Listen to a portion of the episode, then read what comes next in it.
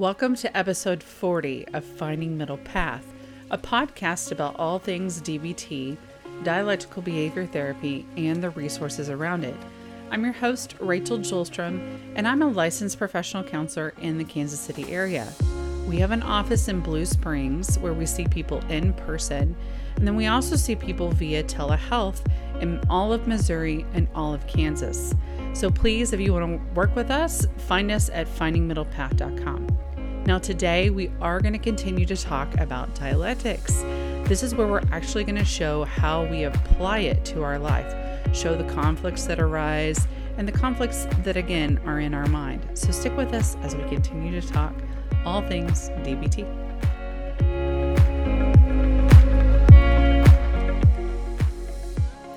Welcome back to episode 40. Man, I feel like we have done quite a bit. Some milestone that we're semi reaching. I know not quite 50 yet, but we will get there. Um, so, as you remember from whenever I set out the whole image of what this was going to look like in the beginning, is that we were going to run through all of the DBT skills, all of the four modules together, and of course, wrap it up with dialectics and talk about the practicality of things. And of course, along the way, interweave resources that I utilize with my clients.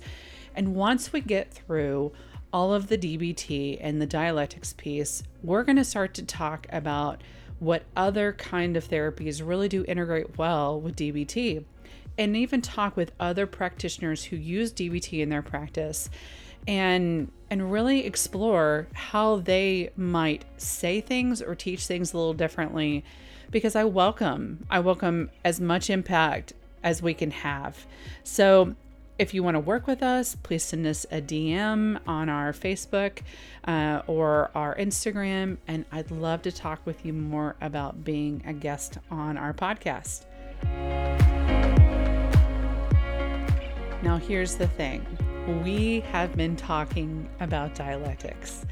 And dialectics feels somewhat boring to some people because, again, it's that fancy word, and I want that practical application. And so that's what we're going to do today. We're talking about that practical application that I crave so much as just an individual who's learning, and as also what my clients want as well. So, practical applications really highlighting the thought patterns, the things that we're not quite recognizing yet, but we're going to bring awareness to. We're going to identify the conflicting thoughts that show up and then how to, again, start to train our brain to think differently with that. The resource that I'm going to use the majority of today, it's not just going to be the Marsha Linehan resources that we've been using along the way I, again, have other great resources. And so today we're going to use Lane Pederson's workbook that he has. If you don't know anything about Lane Peterson, don't worry. I have a, a, podcast coming up soon that describes who he is, what he does, and a lot more. And boy, it'd be fabulous if we could get Lane on the show and talk more about DBT and his program and his structure and kind of his passion for DBT. But, anyways, he has a, a second edition, of course, expanded dialectical behavior therapy skills training manual, which is very similar to uh, Marsha Linehan's Spiral Bound as well. And he he goes through and teaches DBT a little bit different of a flow than I do. I think as I've shared with you, I teach mindfulness, distress tolerance slash crisis intervention skills, emotion regulation, interpersonal effectiveness, and again, interweave dialectics, and then really talk about what walking middle path looks like at the very end. And again, that's that those dia- that dialectical principles we're applying to our life, and we're really trying to challenge that thinking. We've done so much work um, on all the other skills, and of course, regulation. Um, and the dialectical principles, this feels a little bit easier for me to ingest. And I say me because the way I teach things is how I learn them and what makes most sense to me just in practical sense. If you talk with Marsha Linehan, she of course goes a little bit differently in how she teaches things. She does start off with mindfulness. Um, there are other resources and books out there that start a little differently. It doesn't matter. It's whatever fits your brain the best Find that flow. Um, if you need to start with emotion regulation and understanding your emotions and starting to regulate them and validating them, man, what a great jumping off point as well. There's no wrong way. This is why when we do skills group, you're welcome to jump in at any point. There's not really a starting place you have to start in DBT. Um, you will eventually learn all the skills, yet, this is how, from start to finish, I work with my clients and where I guide them and kind of lead them along the way. Don't get me wrong, there are opportunities for us to jump around and utilize them when life events that pop up. We use that. I find that that helps a lot better in the learning process, but that's again another opportunity to use the skills. There's no right or, or wrong way.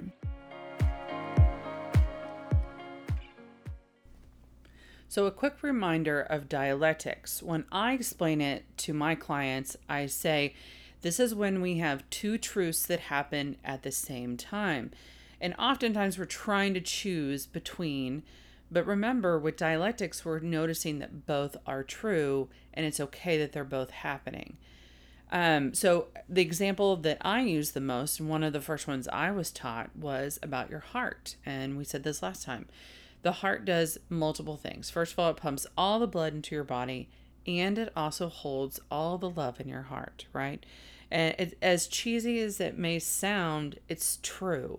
It's allowed to do two things at the same time and that are actually very important.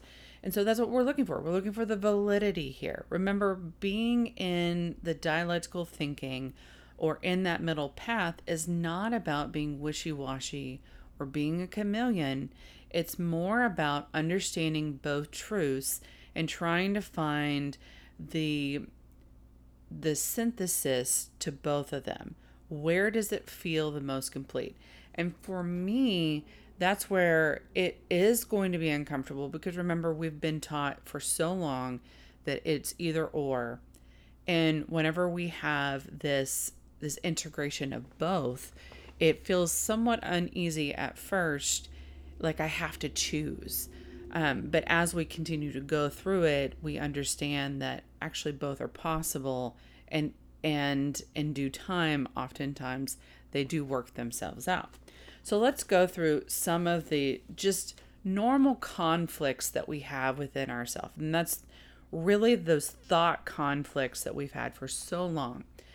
The very first one is again structure versus freedom. Oftentimes we feel, and we talked a lot about this last time, when I overdo it, when I over plan, and I feel as if I need to have uh, my day laid out in 30 minute increments, and I plan when I'm gonna go to the bathroom, whatever it may be, whatever kind of structure you can think of. Again, we talk about this in dieting as well. Whenever I feel as if I need to overanalyze everything I eat, every calorie, every carb, whatever it might be, that can only sustain itself for so long. And and and definitely not to lean into diet culture at all, but most of them will also say it's not sustainable to stay at such an intensity for the, you know, you may have start somewhere for the first few weeks, but it's really hard to continually do that. The plans are never to stay you know, oh, you're going to have less than 28 carbs for the rest of your life, right? That's that extremes that are very dangerous. And oftentimes when we're in such extremes of of uh, of all that structure, we want to again, as I said last time, we want to slingshot into the other one where I'm free. I don't I don't worry about anything I put into my mouth. I don't worry about my day or my schedule. I just go with the flow and I forget things. I overbook myself. I I I become mindless in whatever I eat, whatever it may be. And it's that again, the slingshot where I'm going over the middle path. I'm arching over versus if I stay in the middle, I can say, you know what? How can I structure my day or maybe autom- automate my day. We talk so much about having just those basic things throughout the day that help to automate your day and you go, "You know what? Maybe I'll just try and have the same thing every day for lunch or something around about that."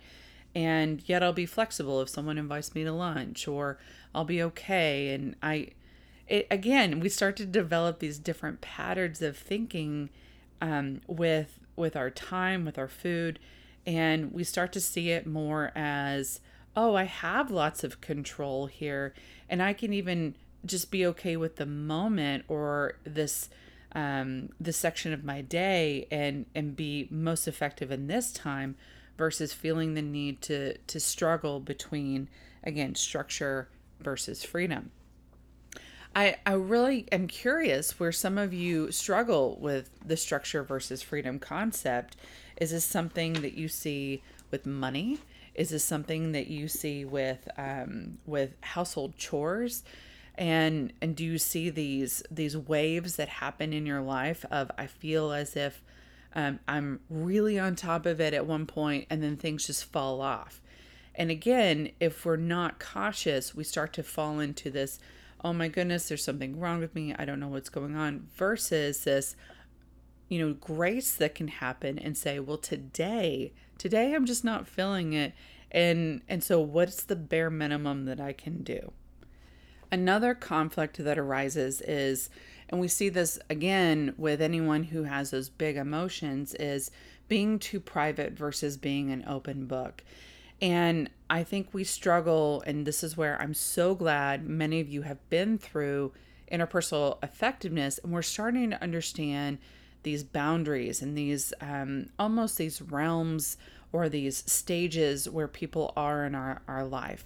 So we're not all or nothing. You're in and you know everything about my life, you know all the personal details, um, or you're completely out, you're toxic, I can't have you in my life. Oh my goodness. So, as we can see, that's a very isolating understanding of just any relationship. Um, it puts so much weight on certain relationships and it almost burns out some of our friendships as i'm sure some of us have have been through before where we put so much emphasis and so much need in that relationship that the other person becomes emotionally burnt out and then we start to develop old thought patterns of i'm not worthy of love i'm i'm toxic oh they're toxic i don't know why i developed it's all of the negative thinking that comes along with just relationships versus if i understand that my core people are actually going to be a couple of different people. We try to spread it out at three max. Uh, every now and then there might be one or two wax and wane, but really the people who know the most about our life, the inner workings, the stuff that we're struggling with, the people that we can call and and talk to on a bad day, that's going to very that's going to be a very small amount of people. And again, we have another circle outside of that of people who we're close to, but they might not know everything. And oftentimes we struggle with what does that feel like and really developing strong, good emotional boundaries. And oftentimes we've grown up in a toxic home that has said, you need to tell me everything. If you don't tell me everything, you're lying or you're you're being so secretive that and so private that you you must you must really be up to no good. And it's that's very toxic thinking. Remember privacy is important.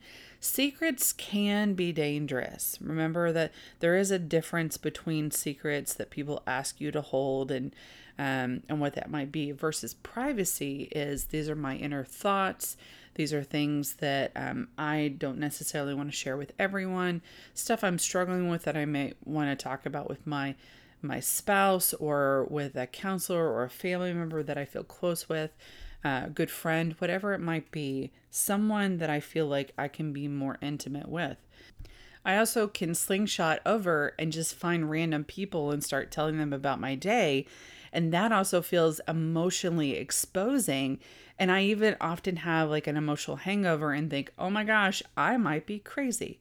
If I'm too closed off, then I'm also putting myself in a position where people will say, I'm not interested. I don't want anything to do with them. They seem so cold.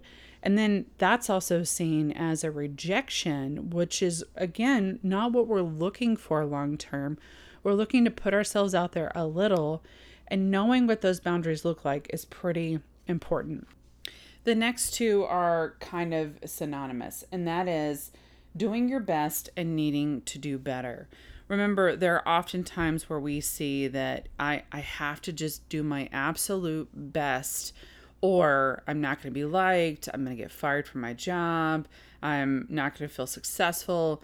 And that, that kind of thinking it is again it's very entrapping. It puts me in a situation that if i don't get something done at the end of the day i can't look back at all my success versus um, really shifting gears and and saying you know if i want to do better what does that really look like for me? This is why i really enjoy doing smart goals with clients and saying you know your ultimate goal needs to be those those five things you know specific, measurable, attainable, um, reliable, and of course, in a timely manner. Again, simple, smart goals. And if we have a situation where I don't really know what needing to do better looks like, then I always feel like I'm losing out or I'm disappointing others. And it's this like terrible back and forth in my mind versus let's again challenge that thinking and say, all right, what's the valid?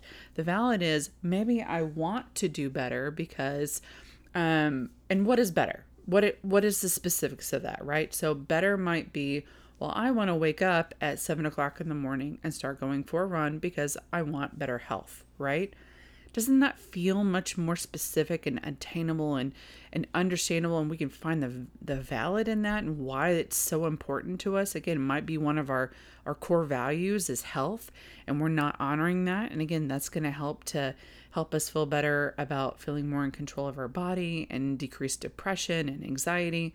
Again this is that pattern where we see oh the the the trickle down effect is much more effective versus I just need to do better puts me in a stuck position. It's so, um, again, it, it puts us in a, spot where I don't really know what better looks like. I have to have a, a, a more specific outline of that. The other would be, again, doing my best. Well, what is your best? Let's really define what that looks like. If my best and I feel really good at the end of the day, that I um, I was able to do 20 minutes of working out, then that is again something that makes me feel like it's attainable.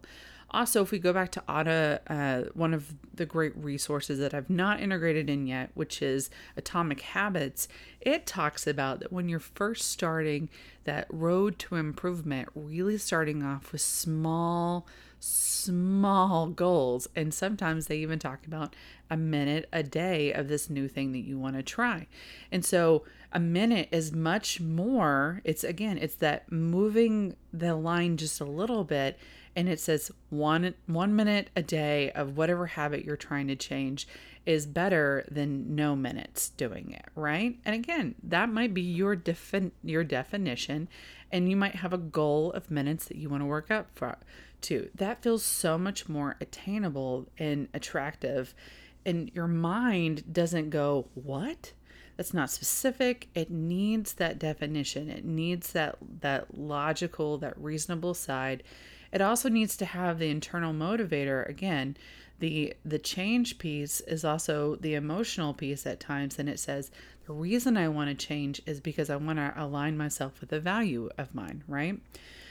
So this is really good stuff. Like Lane has a couple different examples of all the different ways and all the different identifiers of that dialectical conflicts that we've had for so long. And it's important for you to recognize which are the ones that come up. So, really looking at is it that all or nothing thinking that I've applied to so many areas of my life? Is it caring for others while still ma- maintaining boundaries? Is it seeing only pros or only cons of a situation? Or is it the want tos versus the how tos? I mean, again, Lane does a fabulous job. I highly recommend this book and and I'll put it as a resource in our blog. But it's important for you to sit down and really work over this thought pattern. It's again those big those big impacts that we're looking for for something small. And whenever we're doing DBT, oftentimes in, t- in order to take some of the intensity out of things, we start with just simple observation. And if I can just observe what behavior I am doing and understand my baseline, sometimes that leads to those changes. And so if I start to just notice that I maybe use the terms could, should, and would in my thinking, or if I use those extreme vocabulary such as all or nothing and never, and moving into, well, sometimes, and um, most of the times. Again it's it's just nice to really do those small little changes and also integrating the word and versus or or but. Man this is good stuff. If you want us to continue to talk about dialectics i would be happy to. There's so much more about it. Again that's the whole premise of dialectical behavior therapy and we want you to figure out what middle path really looks like for you and what it starts to feel like Yes, it is a physical response. It's that gut response that we have to just start to develop more of. Remember, practice makes perfect, and that's why we're trying to open our awareness and get you thinking about many of these different types of dialectical conflicts that arise. Well, thank you again for listening in today. Um, we have an episode that comes out every Friday. Remember, this is not a replacement for therapy. I want you to find a therapist in your area. There are great resources like Psychology Today. There's even a great resource that's just recently come out called Monarch, where you can go and you can find a, a therapist in your area. You can book online immediately with them. It's a, a, wonderful resource. They will tell you all the insurances, their costs, if they have, whenever their next availability is. It's so much simpler than having to feel like you need to call around and even see who's taking new clients. I love psychology today, but sometimes that's half of the issue is reaching out and using things um, such as, you know, I have to call and email versus it's nice to see on Monarch that you can go on and see who has immediate openings and who takes your insurance um, or who doesn't, who has interns or who has a sliding scale, vice versa. There's also Open Path Collective, which is a lower cost option, and I always want to make you aware of community mental health in your area. Remember, we see people online in Kansas and in Missouri, so be sure to reach out to us. Find us at findingmiddlepath.com. Now, I want to make you aware that suicide awareness and mental health awareness is huge. Our next episode will be about seeing the signs of those who unfortunately are plagued by suicide. We want you to know the signs and be an advocate yourself. Remember, we are here for you. Do not feel alone. We want to be your ally on the days that just feel so overwhelming you don't know what to do. Suicide is such a permanent solution to temporary problems. And I don't mean to devalue those. I want you to know we can help you build a life worth living. This is why we do what we do. We love you so much. We just want, we just really want you to know we love you so much and we're here for you. Reach out. Thank you, everyone, for listening in today. I hope you have a wonderful rest of your day, and I will talk with you next time. Bye bye.